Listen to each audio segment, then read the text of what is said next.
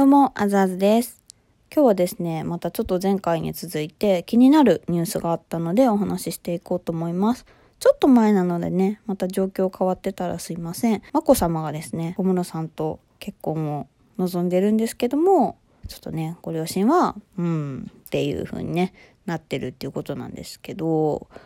まあ皆さんもね、よくニュースで見るかと思うんですけど、まあまあまあ、これはね、小室さん自身じゃなくて、なんか小室さんのね、親御様がちょっとね、金銭トラブルがあったということでね、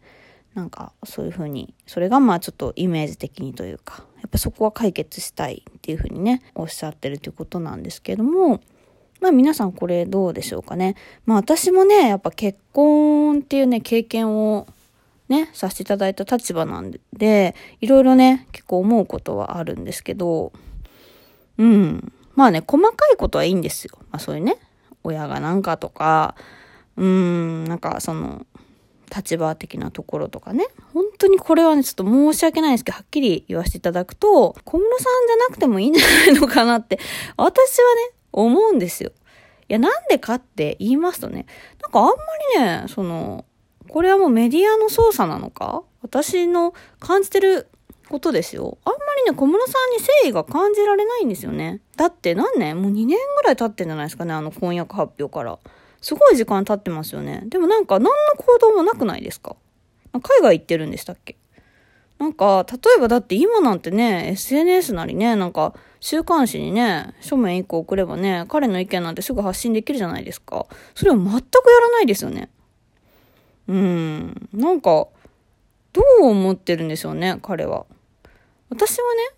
いや、まこさんも全然そのね、小室さん好きなのかわかんないんですけど、彼女は結構気持ちとかをね、最近こう発表されたりとかして、なんか意志は固い感じですごいね、見てて客観的に感じるんですけど、なんか彼からそんな風に感じないから、うん。なんか彼じゃなくてもいいんじゃないっていうか、こんなね、数年間もこの状況ね、置いてる人と結婚して大丈夫みたいな。気持ちはすごいありますね。だって少なくともね、結婚したらね、彼にね、私たちの税金が入るわけじゃないですか。だったらなんかね、もうちょっとそれに対しての意思は見せてほしいなっていうのはすごい一つ思ったのと、まこさまの口からまあ、なんで、まあ、言ってみれば、ちょっとハンディキャップを持ってるというか、まあ、マイナスイメージの人と、どうしてそこまでこれだけ引っ張ったりとか、まあ親のね、とかまあみんなの気持ちとかも、まあちょっともやもやしたまま、どうしてそこまで結婚したいのかっていうのをね、ちょっと聞きたいよねって思っちゃう、やっぱり。まあそうでもして彼と結婚したいっていう、なんか結婚っていうものはすごく自分たちにとって人生の大事なんです、みたいなことをおっしゃってて、まあそれはわかるんですよ。理由が曖昧っていうか、まあね、好きに理由はないのかもしれないんですけど、まあ本当にもうね、なんだろうね、そういう決定的な言葉がやっぱりちょっと私たちは欲しいんじゃないのかなって。そしたらね、あの、黙ると思うんですよ。もう親なり、私たちなりは。あ、もうそこまで言うんだったら感がなんかなくないですかって私思っちゃうんですよ。やっぱりそうなんか立場的に言えないのかもしれないんですけど、日本国民のね、まあ代表ってわけじゃないですけど、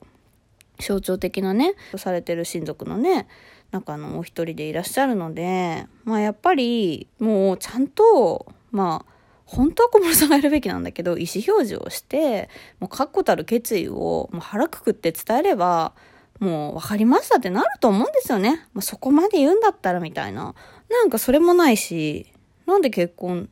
したいと思ってます。大事なことなんですね。幸せになりたいんです。それに向かっていきます。みたいな。ちょっとなんかな？もうちょっとなんか聞きたくないですか？ねえ、やっぱ自分たちにとって大事な人、ね友人とかからでも、やっぱ結婚報告って聞きたいじゃないですか。友達伝いとか、なんか曖昧な言葉で聞くの嫌だし。うん、まあね、婚約会見ではされてたけども、時間も経ってるわけだからね。みんなが納得することを、やっぱりちゃんと言うべきなんじゃないのかな？二人揃って。コロナだからね、いろいろできないのかもしれないんだけど、今ね、テレビ中継だってできるわけだから、あの、もうちょっと、いい男の人いますよ、多分。うん、全然いる。うん、もっともっといると思うので、ね、まこさんまだお若いしって、私はね、ちょっと上からなんですけど、うん、そんな風に思いました。皆さんはいかがでしたでしょうか？はい。またね、気になるニュースに関してもこんな感じで話していきたいと思います。また次の配信でお会いしましょう。バイバイ。